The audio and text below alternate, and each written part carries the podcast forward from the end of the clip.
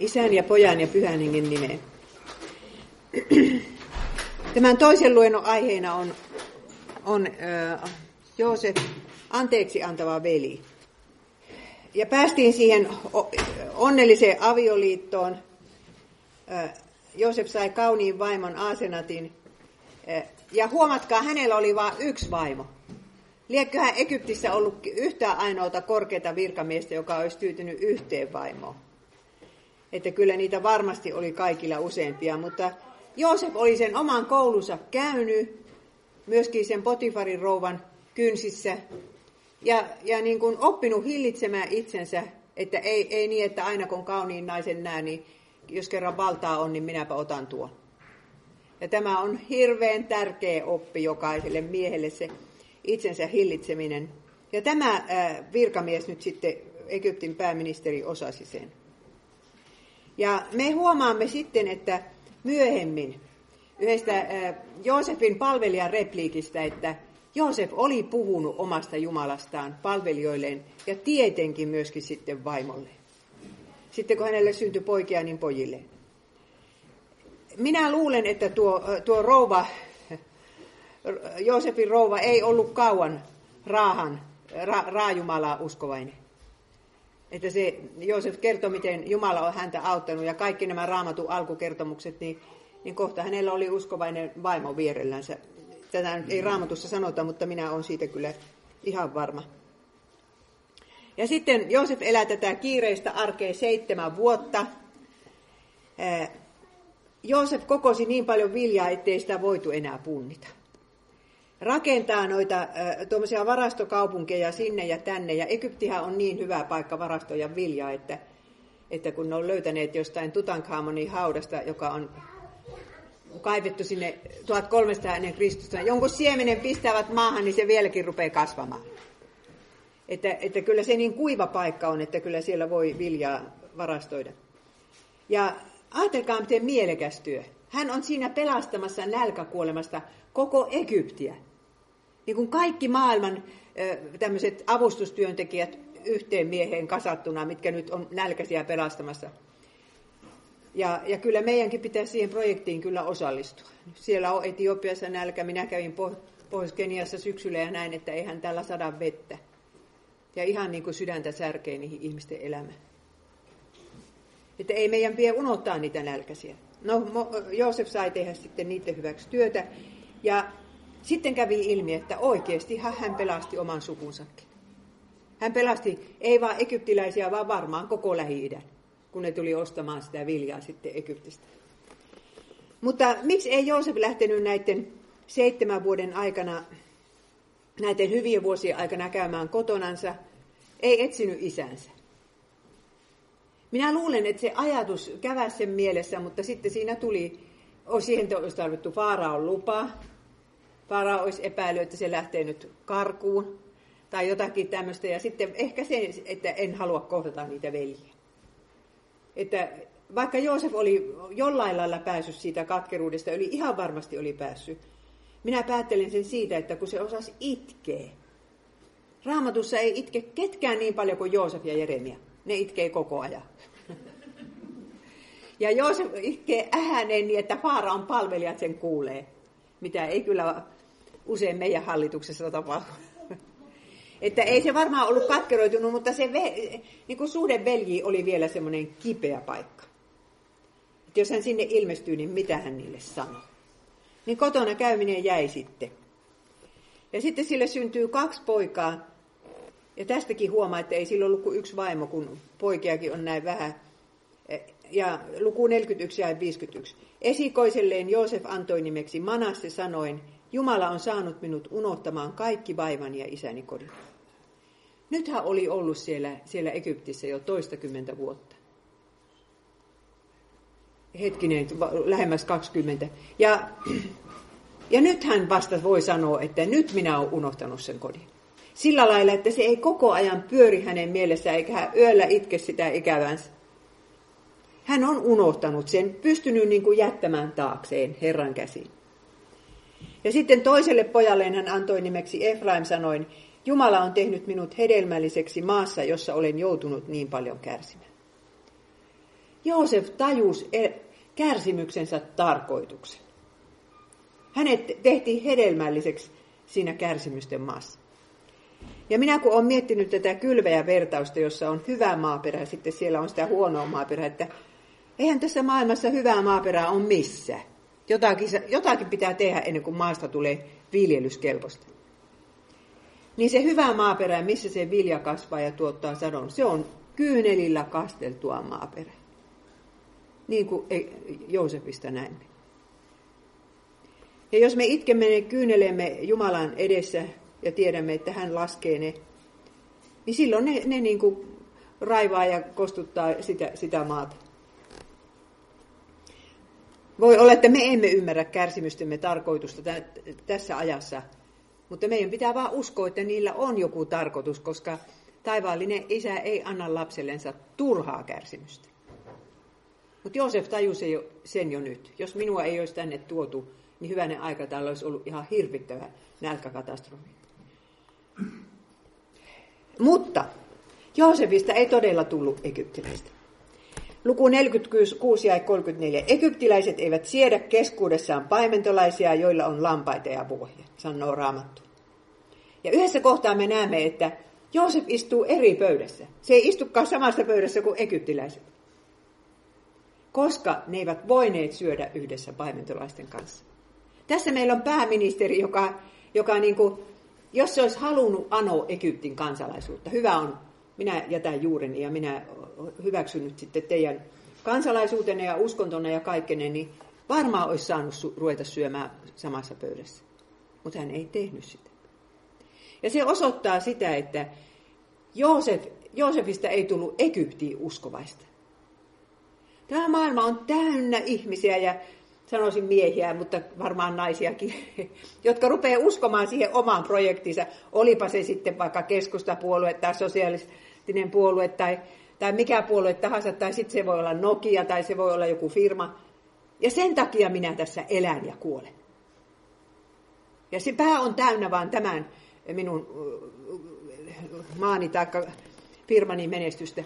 Ja, ja silloin kun patriotismi menee väärille raiteille, niin silloinhan tehdään omasta maasta se uskon kohde. Tässä on kolmas valtakunta uskovat saksalaiset. Ja aina menee pieleen.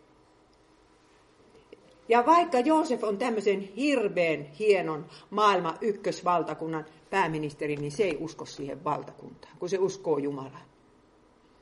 Ja, ja sen takia se säilytti sen, sen niin kuin paimentolaisuutensa, sen identiteetin ja sen Jumalan. Ja Joosef ei, ei vannonut koskaan minkään egyptiläisen Jumalan nimen kuin Faaraon nimen. Jonkun, jonkun nimen piti aina vannoa, niin sitten Joosef valitsi sen, että hän vannoo Faaraon nimen. No niin, tämmöistä on Joosefin elämä siellä Egyptissä. Mutta minkälaista oli veljeen elämä kotona? Minkälaiset olivat olleet nämä 20 vuotta? Ne olivat joutuneet vierestä katselemaan isän surua, kun isä itkee vuodesta toiseen sitä Joosefia. Ja missään koheen raamatussa ei sanota, että Herra oli veljien kanssa. Kun veljet yrittää rukoilla, niin, niin se heidän syntisä on siinä välissä.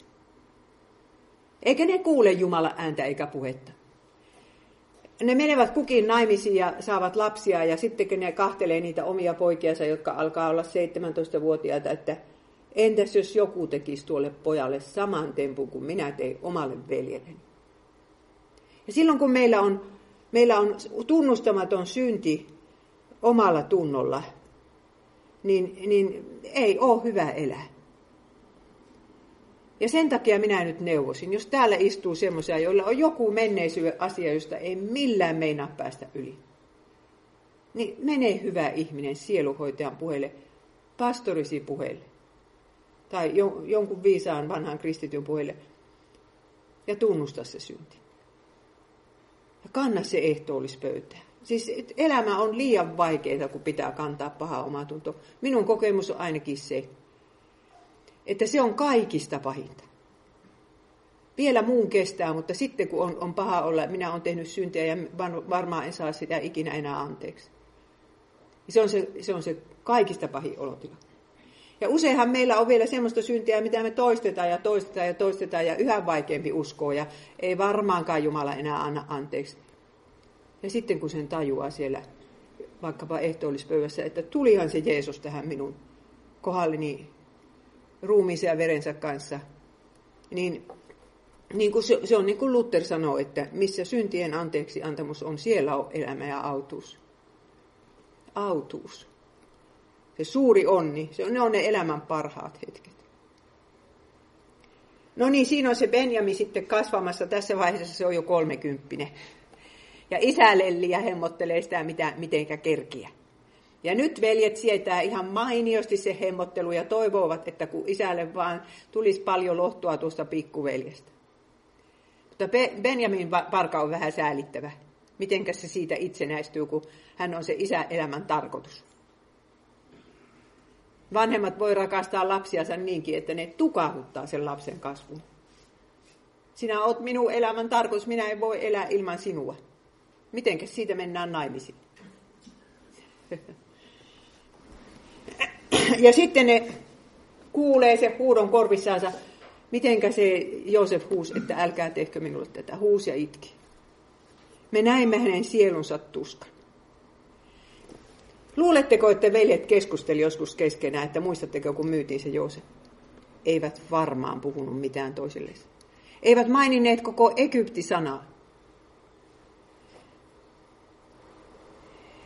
Ja, mutta kuitenkin tässä leirissä Jaakob kertoi pojilleensa ja lapsenlapsilleensa Jumalan sana. Se siellä oli hyvin. Kaiken kurjuven keskellä siellä, siellä kuitenkin niin kuin Jumalan sanaa viljeltiin ja varmasti niitä uhreja uhrattiin, koska siellä Mamressa oli se Abrahamin rakentama alttari. Uhrit ja, ja se uhrin veri vuotaa ja uskotaan siihen sijaiseen ja anteeksi antamukseen, että se oli varmaan, voi olla, että ne veljetkin siihen yritti uskoa. No sitten kun tulee se nälähätä, yksi vuosi menee, että vettä ei sada, hyvänen aika, kohtahan sieltä laitumet loppuu ja eläimiä on ruvettava teurastamaan ja siellä, siellä lehmät ja lampaat kaatuu kuolleena laitumelle, jos eivät saa vettä ja ruohoa. Ja kaikki tietää, että Egyptistä saa viljaa. Ja Jaakob komentaa poikiansa, että menkää ostamaan siltä viljaa. Ja ne viivyttelevät ja vitkastelevat ja ne eivät halua kuulla puhuttavankaan koko Egyptistä. Ja lopulta Jaakob hermostuu, että, että alkaakaa mennä jo.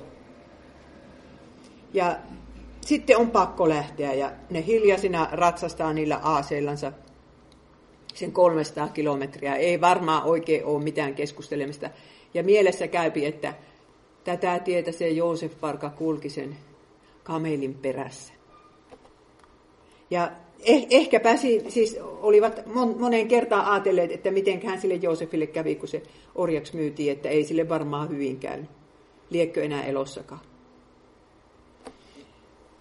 Ja sitten ne menevät muiden äh, viljaostajien äh, kanssa sinne Joosefin eteen ja heittäytyvät siihen maahan polvillensa ja yhtäkkiä Joosef tajuaa, että tuossa se porukka ja samalla hän muistaa se unessa, että minähän näin unen, että ne on minun edessä polvella. Että Jumalalla on tässä nyt ollut joku suunnitelma. Joosef tunsi heidät, mutta ei ollut tuntevinaan. Joosef puhuu Egyptin kieltä ja on tietysti jo, siitä on niin kauan aikaa kulunut, niin on sen, sen verran, ja, ja vaatteet tekevät miehen, niin ei ne veljet sitä siinä tunnista. Etenkään kun ei osaa ajatellakaan, että se nyt voisi olla Joosef.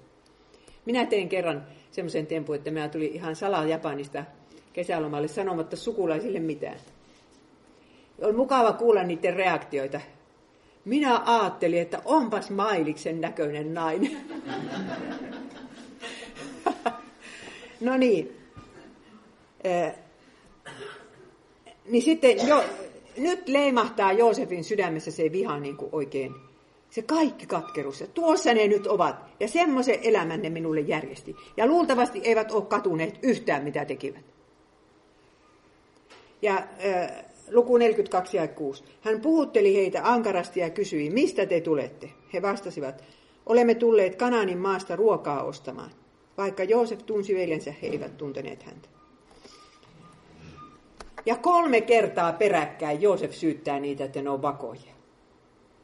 Ja veljet on ihan huuli pyöreänä, että miten se nyt tuomosta voi ruveta. Mistä se tuomosen ajatuksen siepasta tässä ollaan vakoja? Ja, ja kestä 9, luku 42. Mutta Joosef sanoi, vielä mitä, te olette tulleet katsomaan, mistä maahan voisi tunkeutua. He sanoivat, meitä sinun palvelijoitasi on, kaksi, on ollut 12 veljestä, kaikki saman miehen poikia Kananin maasta. Nuorin jäi isämme luo ja yhtä ei enää ole. Joosef sanoi, aivan kuten sanoin, vakoja te olette. Ne rupeaa hädissään selittämään sitä sukutaustaansa, että jospa se uskos, uskos, että me nyt ollaan vain paimentolaisia, ei meillä ole tässä mitään muuta tarkoitusta. Mutta sitten, sitten tuota, Joosef, ne veljet, veljet siinä keskustelevat keskenään hebrean kielellä ja eivät tiedä, että tämä pääministeri ymmärtää heitä. Minä en tiedä, kuinka usein Joosef kuuli sitä, sitä kotikieltänsä, mutta, mutta jos hän oli 20 vuotta puhunut vierasta kieltä, niin kyllä se vähän kankeasti tulee se, he, se hebrea suusta. Minä, mulle tapahtui kerta, että mä olin junassa tulossa Helsingistä Iisalmeen ja siellä minun luokkatoveri, joka oli ollut Ruotsissa – kaikki ne kymmenet vuodet, eikä ollut paljon Suomessa käynytkään ja ruotsalaisen kanssa naimisissa. Niin kerta kaikkia, sehän ei mennä saada Suomeen suustansa, minun entinen luokkatoveri. Että ymmärsi tietysti, mutta, mutta niin kuin kankeasti tuli kyllä Suomi.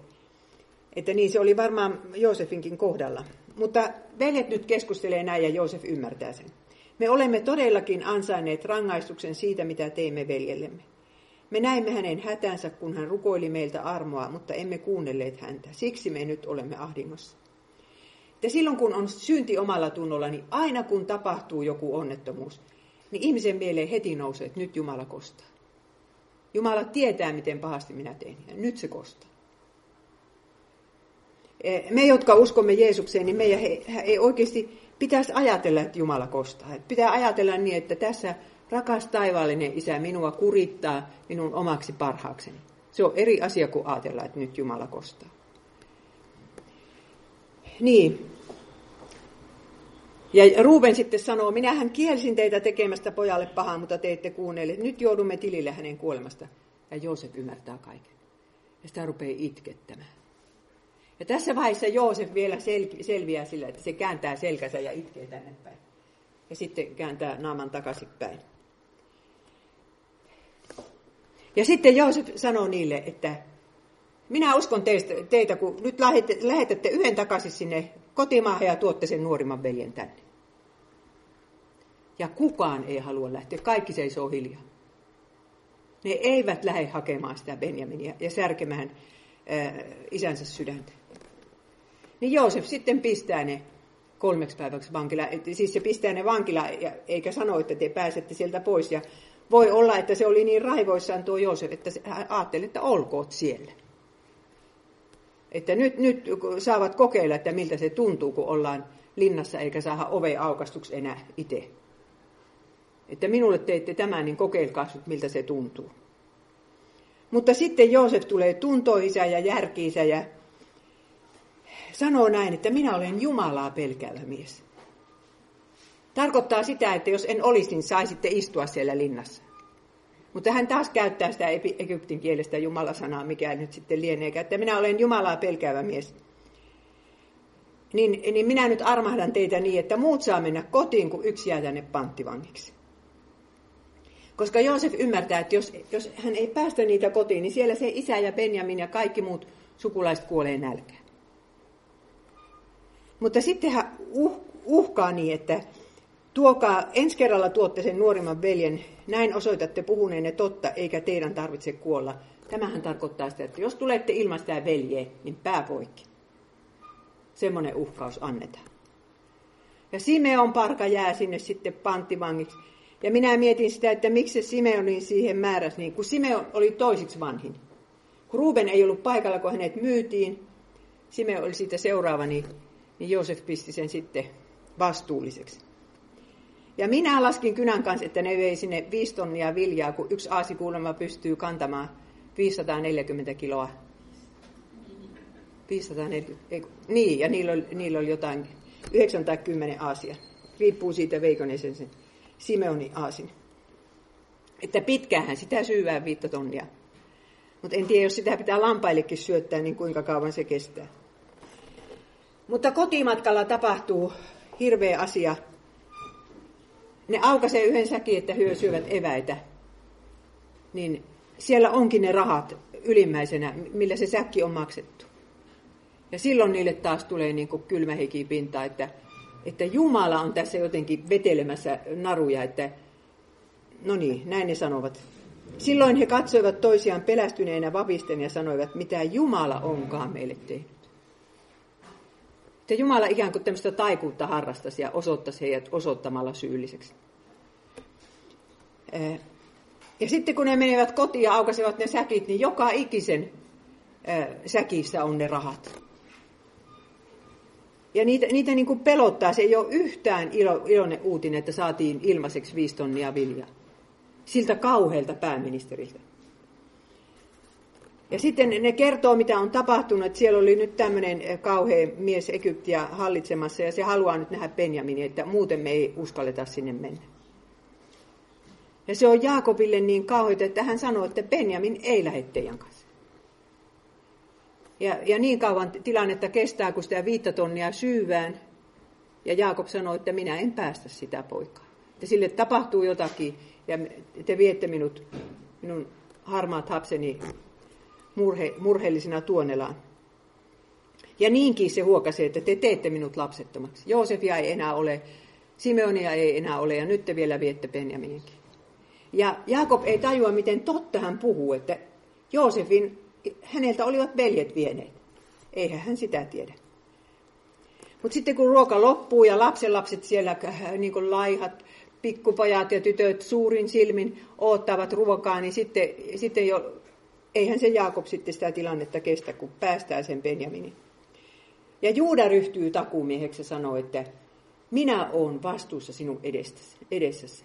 Minä tuon sen pojan takaisin, ja jos en tuo, niin kuolemaani asti on syyllinen sinun edessä. Tämä on se sama Juuda, joka oli sanonut, että myydään tuo Joosef. Ja sitten Benjamin lähtee varmaan polvet papiste, että minkälainen pääministeri häntä siellä odottaa. Mutta kyllä se hyvä oli Jaakobille, että se tässä vaiheessa joutui luopumaan tuosta rakkaasta Benjaminista ja jättämään hänet Herran käsiin. Kun se, se, se lapsi oikeastaan, kun se ei ole sen isän eikä äidin, kun se on Herran. Ja Jaakobille se oli varmaan kauheita aikaa, kun se otti, että tuleeko sieltä Egyptistä ketään vai sinnekö ne jäävät. Mutta Benjaminhan kyllä sitten meni naimisiin ja sehän sai kymmenen poikaa. Että se oli oikein semmoinen perhe hänellä. Ja sitten kun ne ilmestyy sinne Egyptiin, niin, niin he, ne he, heti töytyytetään Joosefin taloon. Ja sinne tuvaan vettä, saavat pestä jalkansa ja nyt te syötte täällä tänä iltana. Ja ne menevät puhumaan taloudenhoitajalle, että tässä me palautetaan ne viimekertaiset rahat, että mitenkä ne nyt oli meidän säkkeihin joutunut. Ja taloudenhoitaja vastaa, luku 43 ja 23. Olkaa rauhassa, älkää pelätkö. Teidän Jumalanne ja isänne Jumala on pannut aarteen säkkeihinne. Teidän hopeanne minä olen saanut. Ja tästä lauseesta minä päättelen, että Joosef puhuu ö, omasta Jumalastaan palvelijoille ja sanoo, että hänellä on se paimentolaisten Jumala sama kuin noilla. Teidän Jumalanne ja teidän isienne Jumala. Ajatelkaa, Joosef ei pistänyt sitä lampua vaka alle, vaan uskal sanoa, että noilla on sama Jumala kuin minulla.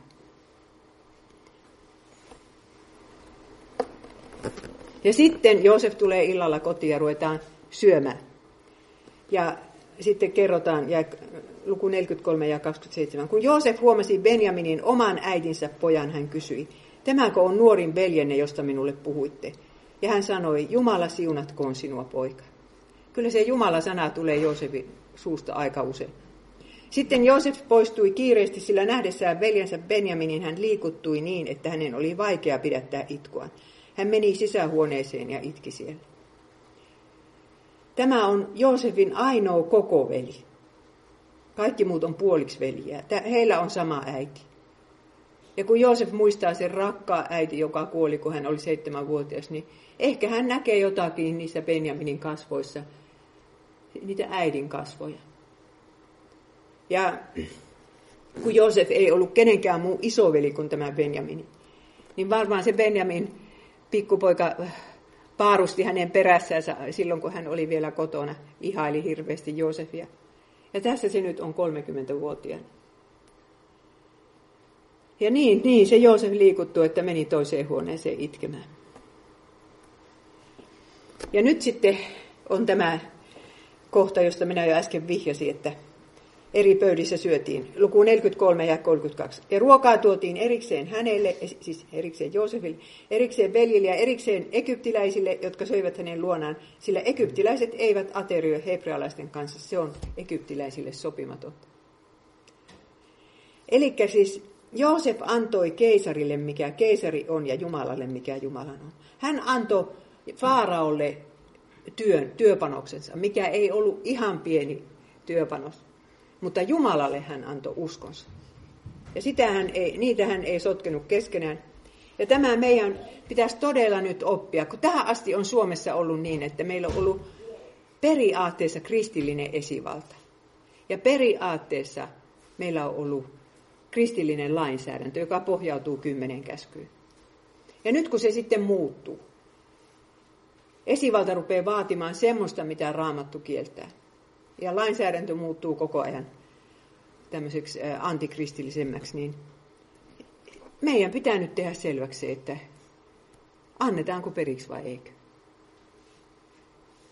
Kun, kun keisari ja, ja eduskunta ja laki ei saa vaatia meiltä uskoa.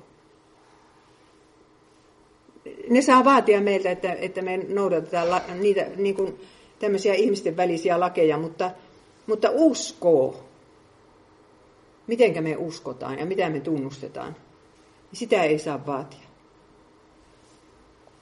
Ja jos Joosef olisi ruvennut syömään egyptiläisten kanssa samassa pöydässä, niin se olisi ollut hänelle ikään kuin sitä uskon kieltämistä.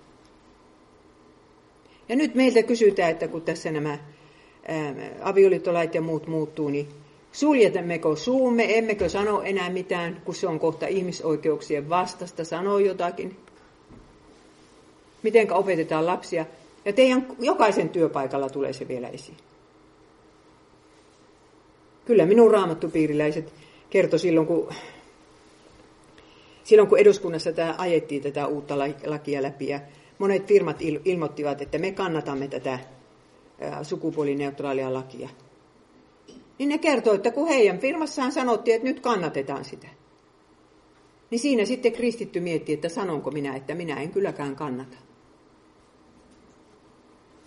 Se tulee meidän kaikkien eteen monella tavalla vielä. Ja jos me rupeamme antamaan periksi joka asiassa, jos kirkko antaa periksi, niin kohta ei ole mitään kirkkoa. No sitten Joosef koettelee niitä veljiä, että syöttääkö ne veljet vielä pikkuveljensä Benjaminin susille vai eikö? Onko ne muuttunut vai eikö ne ole muuttunut?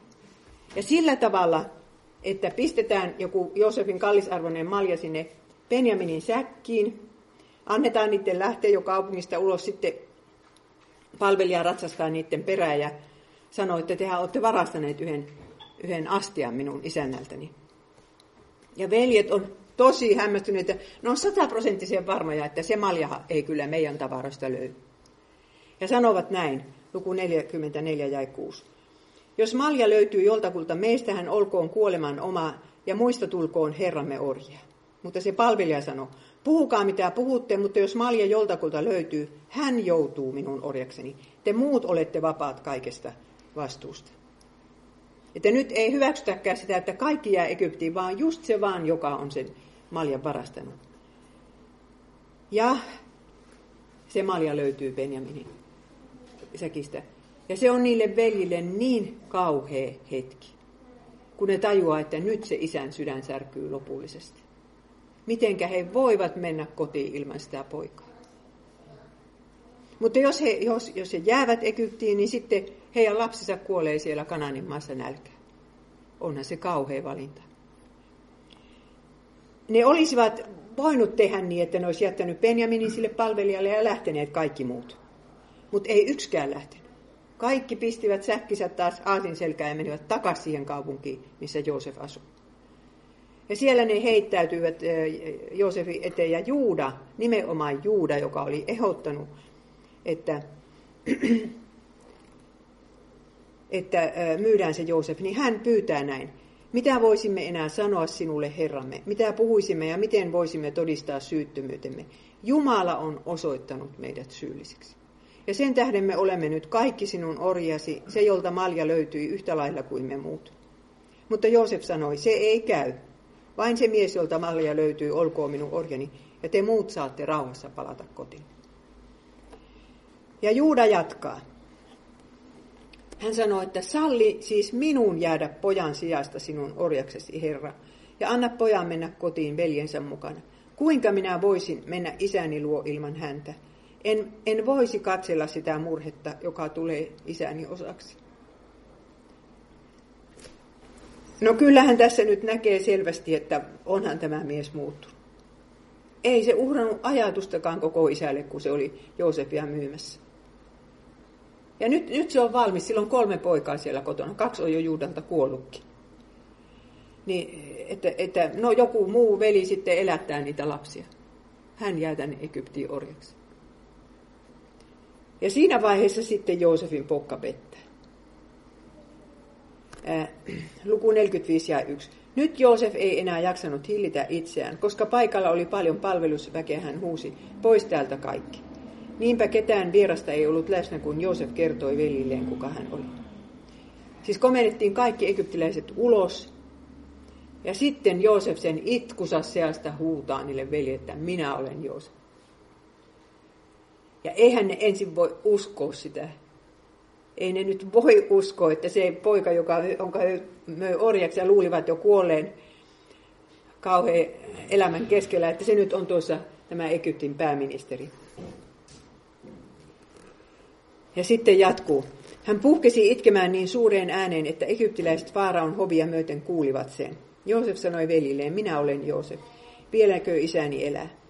Mutta hänen veljensä eivät tyrmistykseltään kyenneet vastaamaan hänelle mitään.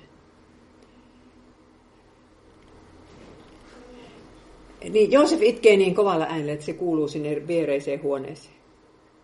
Ja mahtaa ne ihmetellä ne palvelijat siellä. Että mitä tässä nyt oikein on tapahtumassa, kun tähän asti aina niin rauhallinen pääministeri, niin, niin tuolla lailla se nyt joka välissä rupeaa itkemään ja, ja käyttäytyy ihan, ihan erikoisella tavalla. Mutta sitten Joosef jatkaa ja sanoo kolmeen kertaan velille, että te ette lähettäneet minua Egyptiin kuin Jumala. Ja nyt minä kysyn teiltä jokaiselta, kun jokaisellahan meillä on joku vihamies, joka on tehnyt meille jonkun hirveä inhottavan tempun.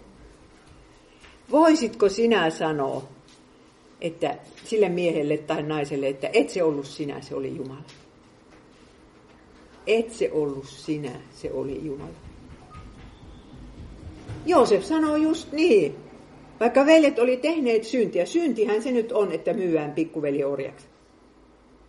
Niin, ja Jumala ei tietenkään koskaan syntiä halua, mutta Jumala pystyy sitä syntiä käyttämään aivan hienosti omien päämääriensä ajamiseen. Ja sen takia Joosef sanoi, että se oli Jumala. Jumala olisi voinut estää se vaikka niin, että ei olisi se midianilainen karavaani siitä kulkenut. Silloin Joosefia ei olisi myytykään. Ja kun hän kerran ei estänyt, niin sitten voi ajatella, että se tuli hänen kädestänsä.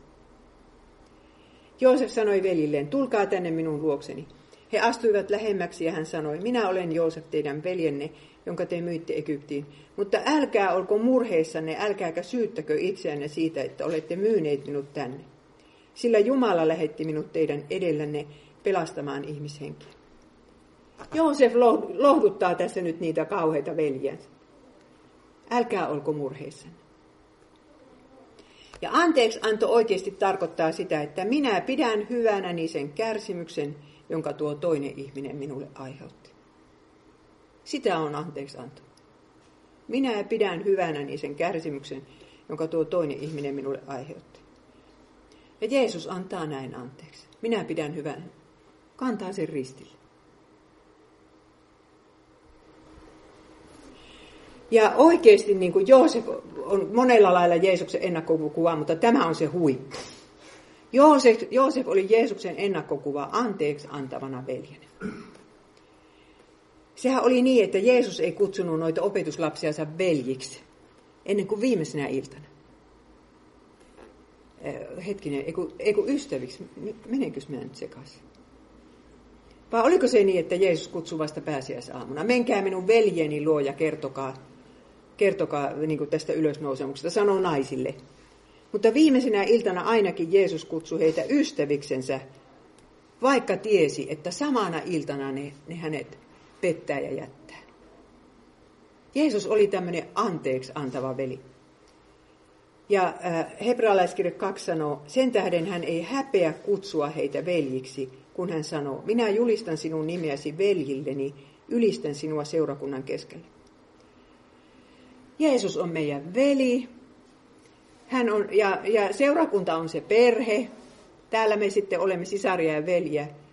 Ja ajatelkaa, että meillä on tämmöinen anteeksi antava veli, joka kärsii sitten niitä meidän heikkouksiamme ja, ja ottaa kantaakseen niihin seuraukset. Se on ihmeellinen oppi, minkä me saamme tästä, tästä Joosefin tarinasta.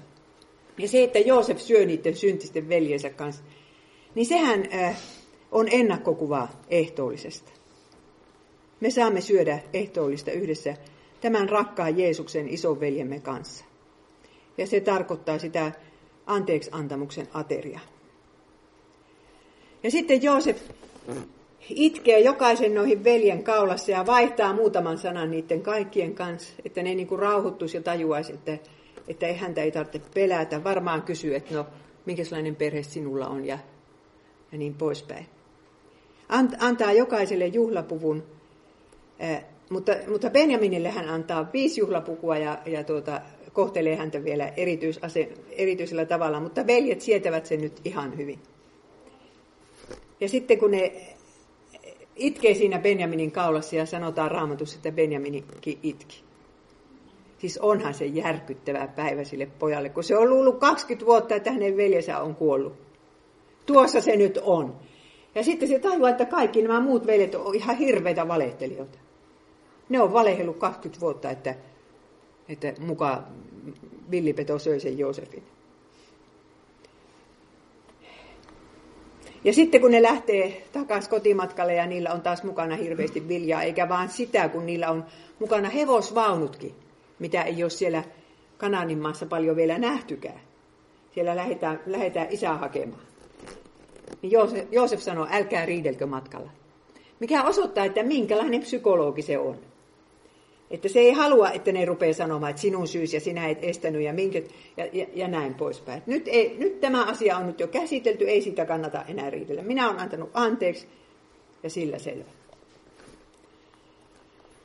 Ja sitten tulee Joosefin elämässä se ihana päivä, kun se saa kohdata sen rakkaan isänsä. Se tapahtuu siellä, siellä Egyptin maassa, että Joosef ei ole silloin Kananin maassa, kun Jaakob on tullut Egyptiin luku 46 ja 29. Joosef paljastutti vaununsa ja lähti sinne isänsä Israelia vastaan, sinne rajamaakuntaan. Heti kun hän näki Jaakobin, hän riensi syleilemään häntä ja itki pitkään hänen olkaansa vasten. Israel sanoi Joosefille, nyt voin kuolla rauhassa.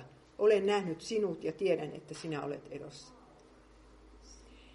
Ja vanha Simeon siteerasi tätä Jaakobin sanaa, kun sanoi, että nyt sinä lasket Herra, nyt sinä lasket palvelijasi rauhassa menemään, kun pitää sitä Jeesus vauvaa sylissänsä. Ja me laulamme sitä aina Jumalan palveluksen lopuksi. Tarkoitamme, että nyt saamme rauhassa lähteä, kun olemme täällä Jeesuksen kohdanneet. Voi, se oli, onne, se oli onnellinen päivä noille kahdelle. Ja vielä sitten todella Joosef ei häpeä näitä veljiä, jotka on kuitenkin egyptiläisten mielestä vähän niin kuin roskasakkia. Se ottaa muutaman veljen ja isänsä ja lähtee esittelemään niitä Faaraalle. Ja, ja tämä 130-vuotias Jaakob sitten kepin kanssa kävelee sinne valtaistumen eteen ja minun mielestäni on vähintään yhtä arvokas kuin se Faara. Ja toivottaa sille siunausta. Ja sitten Faara on sen verran nyt kiitollisuuden velassa tuolle Joosefille, että se lupaa niille veljille sen Egyptin parhaan paikan, missä voi eläimiä kasvattaa ja se on se Gosenin maakunta. Siellä ne sitten rupeaa asumaan. Sitten tällä tavalla menee 17 vuotta. Ja sitten Jaakob tajuaa, että kohta hän kuolee, ja hän kutsuu sinne Joosefin kuolivuotensa äärelle. Ja sanoo näin, että luku 48 ja 21. Minä kuolen pian, mutta Jumala on oleva teidän kanssanne. Hän on johdattava teidät takaisin isienne maahan. Ja sen lisäksi, mitä veljesi saavat, minä annan sinulle sen harjanteen Sikemin, jonka olen miekkani ja jouseni voimalla ottanut aamorilaisilta. Tuolla Jaakobilla ei ollut kuin yksi ainoa pläntti siellä eh, luvatussa maassa, minkä se oli ostanut itsellensä. Ja se oli, se oli yksi harjanne siellä Sikemissä. Ja sen se lupasi Joosefille perinnöksi. No tietysti sitten kun jaetaan se maa kaikille sukukunnille, niin, niin saahan ne muutenkin, mutta jo, Joosef saa tämmöisen erikoisen lahjan vielä. Jaakob kuolee siinä uskossa, että hänen, hänen jälkeläisensä pääsevät takaisin luvattuun maahan. Herra on sen luvannut hänelle viimeisenä yönä siellä Kananin maassa. Ja sitten hän siunaa nuo Efraim ja Manassen Joosefin pojat. Ja Jaakobilla on se taka-ajatus, että voiko, voiko Joosefista tulisikin se Messian esi Ja sitten hän siunaa kädet ristissä ne pojat, että nuoremmasta, nuorempi saakin sen Efraim saakin sen pääasiallisen siunauksen. Ja, ja tuota, mutta kun Jumala oli päättänyt, että Juudasta se tulee se Jeesuksen esi vaikka Juuda on tämmöinen kauhea tyyppi. Mutta se oli se armon valinta. Ei sille Jaakob mitään mahtanut. Mutta Joosefista tuli muuten päämies, sukunsa päämies. Että Ruuben menetti vähän se aseman sen takia, että hän, hän tuota, teki semmoisen kauhean tempu, että että tuota, solmi seksisuhteen isänsä sivuvaimon kanssa. Hän menetti sen aseman siinä. Ja sitten, sitten Jaakob kuolee ja siinä kerrotaan vielä, että Joosef heittäytyy siihen ruumin viereen ja rupeaa itkemään. Sitten hänet, Jaakob palsamoijaan niin kuin egyptiläiset nyt osas palsamoja, siinä meni 40 päivää. Ja ajatelkaa, Joosef on niin kuin rakastanut sitä luvattua maata, jossa hän on saanut vain kymmenen vuotta asua. Ja, ja muistellut sitä, sitä lupausta, johon hän aina tarttui siellä orjuudessa ja vankeudessa, että minä vien sinut takaisin siihen maahan. Ja nyt hän pääsee takaisin. Yhden ainoan kerran pääsee takaisin isänsä hautaan. Sinne menee kaikki 12 poikaa ja ne tuonne Hebroniin ja, ja siellä on se Mamren tammisto ja siellä on se yksi luola, minkä Abraham oli kuudella kilolla hopeaa ostanut. Sinne oli haudattu Abraham ja Saara, Iisak ja Rebekka. Ja nyt sinne haudataan sitten Jaakob. Ja siinähän on tuommoinen rakennus nykyään päällä, jos olette käyneet. Täytyyhän siihen saada Faaraon lupa, että ne sai lähteä maasta. Ja vaimot ja lapset joutu jäämään niin kuin, että, että eivät karkaa ne miehet. Joosef oli silloin 55-vuotias. Ja se oli se oli ainoa ja viimeinen kerta, kun hän sai käydä siellä Kanaanin maassa. Ja nyt me voidaan kysyä, että toteuttiko se Herra lupauksensa Joosefille, että minä, minä palautan sinut tähän maahan. No, nyt kun on isä kuollut, niin nuo veliraukat vielä luulee, että kyllä se Joosef nyt kostaa. Ne eivät vieläkään pysty uskomaan, että heille on oikeasti anteeksi annettu luku 50 ja 17. Veljet tulivat, lankesivat Joosefin eteen ja sanoivat, me rupeamme vaikka sinun oriksesi. Ja nyt sitten kerrotaan viimeinen kerta, kun Joosef itkee. Joosef itkee nyt, kun tajuaa, että ei ne usko siihen hänen anteeksi antamukseensa. Ja hän sanoo niin, että älkää olko peloissanne, enhän minä ole Jumala. Kosto on Jumalan kädessä. Hän ei semmoista asiaa ajattelekaan, että kostas. Te kyllä tarkoititte minulle pahaa. Siis Joosef ei silottele sitä asiaa, että no ei se mitään, pikkujuttuhan se oli. Te tarkoititte minulle pahaa, te teitte syntiä. Mutta Jumala käänsi sen hyväksi. Ja Jumala suokoo, että me voitaisiin ennen kuolemaamme sanoa kaikista niistä vaikeista ihmissuhteista. Ja kyllä se tarkoitti mulle pahaa. Mutta Jumala on kääntänyt sen hyväksi. Hän antoi kaiken tämän tapahtua, jotta monet ihmiset saisivat jäädä henkiin.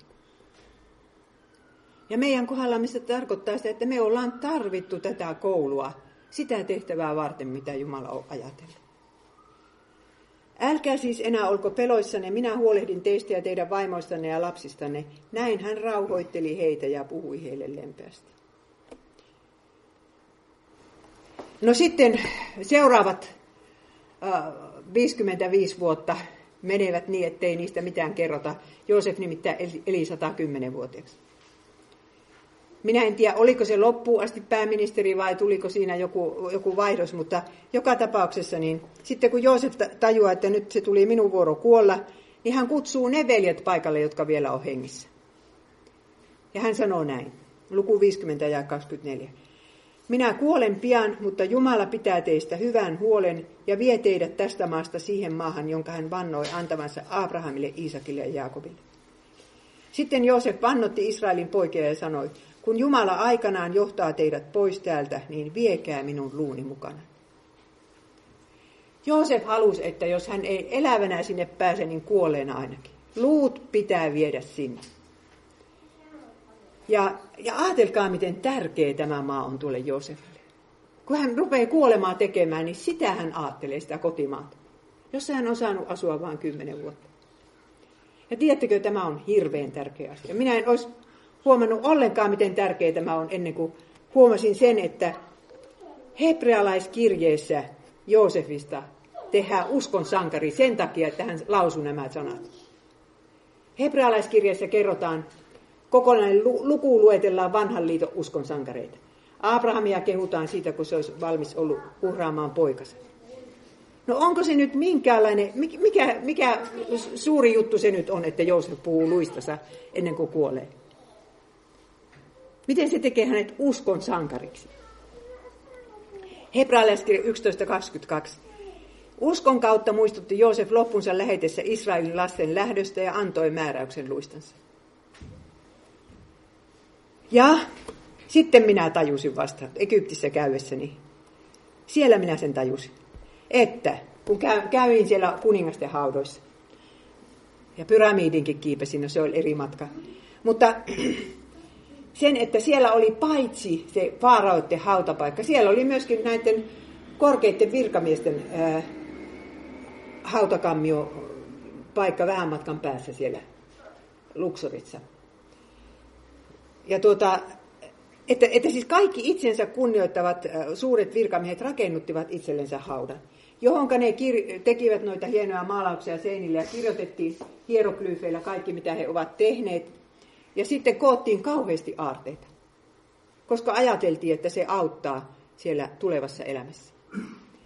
Ja Joosef nyt, jos olisi ollut egyptiläinen, niin se olisi rakentanut itsellensä tuommoisen kammion, tai vähintään se olisi tehnyt obeliskin, johon olisi kirjoitettu hänen suuret tekonsa. Hän on pelastanut tämän kansakunnan nälkäkuolemalta.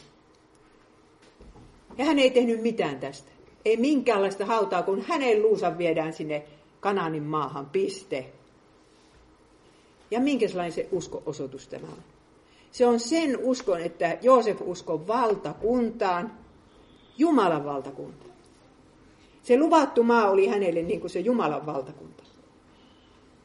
Ja hän ei uskonut Egyptiä, että Egypti on se maailman napa ja minä annan sille sieluni ja henkeni. Ja sillä tavalla hänestä tuli uskon sankari. Ja siinä on semmoinenkin juttu, että kun 400 vuoden päästä, päästä sitten Jaakobin jälkeläiset, joita on siinä vaiheessa kaksi miljoonaa, lähtevät Egyptistä, niin siellä on mukana Manassen ja Efraimin jälkeläiset. Mikä tarkoittaa sitä, että Joosef ei lähettänytkään näitä poikia Egyptin hienoimpiin yliopistoihin, kun se lähetti ne sinne Setiesän luokse opiskelemaan lampaahoitoa. Muussa tapauksessa niiden poikien jälkeläiset ei olisi ollut siellä, missä muut Jaakobin jälkeläiset. Että, että se oli minusta niin, niin suuri asia, että tämmöinen pääministeri, joka tietysti antaa arvoa kaiken maailman yliopistoille – niin kuitenkin kahto, että niille pojille on tärkeämpää, että ne pääsee Jumalan kansan joukkoon, vaikka ei olisikaan niin hieno ammatti. Ja tämä pitäisi meidän kaikkien muistaa. Kaikki me toivotaan, että lapset ja lapset saisivat mahdollisimman hieno ammatti. Mutta tärkeämpää on se, että ne pysyisivät Jumalan kansan porukoissa. Sitten kun tulee se tähän päivä, kun Jeesus tulee takaisin, niin olisivat oikeissa porukoissa. No niin, äsken kun minä aamulla yritin saada tätä japanilaista diasarjaa valmiiksi, niin tämä tässä nyt jäi, mutta minä luen teille täältä raamatusta. Se on hebrealaiskirja 11, 13-16. Tässä on nyt se Joosefin usko. Abraham, Isak, Isak Jaakob ja Joosef. Uskossa nämä kaikki kuolivat, eivätkä luvattua saavuttaneet, vaan kaukaa he olivat sen nähneet ja sitä tervehtineet ja tunnustaneet olevansa vieraita ja muukalaisia maanpäin. Siis patriarkat uskovat siihen isämaahan, mutta ei ne sitä saaneet. Ne sai vaan se hautapaikka ja se yhden ainoan sikemin harjanteen. No onko Jumala sitten valehellut, kun se lupasi niille sen maan? Ja lupasi Joosefille palu Egyptistä. Jos he olisivat tarkoittaneet sitä maata, josta olivat lähteneet, niin he olisivat voineet palata sinne takaisin. Mutta nyt he pyrkivät parempaan, se on taivaallisen. Sen tähden Jumala ei heitä häpeä, vaan sallii kutsua itseään heidän Jumalaksensa, sillä hän on valmistanut heille kaupungin. Siis patriarkat ihan totta uskovat taivaalliseen isämaahan. Se, että ne usko siihen Kanaanin maahan, niin sen uskon takana oli vielä suurempi usko taivaalliseen isämaahan. Ja sen takia ne kestivät. Sen takia ei ja, ja, Joosef tehnyt kompromissia, kun se uskoi siihen taivaalliseen isämaahan, siihen näkymättömään. Ja että semmoinen isänmaa on olemassa, ollut jo Joosefin aikaan, niin se me nähdään tästä Jeesuksen vertauksesta vuohista ja lampaista, kun hän puhuu viimeisestä tuomiosta, Matteus 25.34. Silloin kuningas sanoo oikealla puolellaan oleville, tulkaa minun isäni siunatut ja omistakaa se valtakunta, joka on ollut teille valmistettuna maailman perustamisesta asti. Kun Jumala perusti tämän maailman, tämän telluksen, niin samalla hän perusti sen, sen valtakunnan. Ja Joosef tiesi, että se on olemassa. Ja hänelle se, että hänen luusa viedään luvattuun maahan, niin tarkoittaa sitä, että hän uskoi siihen toiseenkin valtakuntaan. Ja me tarvitsemme tätä uskoa lopuaikana, että tässä ei ole kaikki, mitä me nähdään, vaan se, se toinen valtakunta on tärkeämpi. Ja Jeesus on sen kuningas ja hän tulee pian takaisin.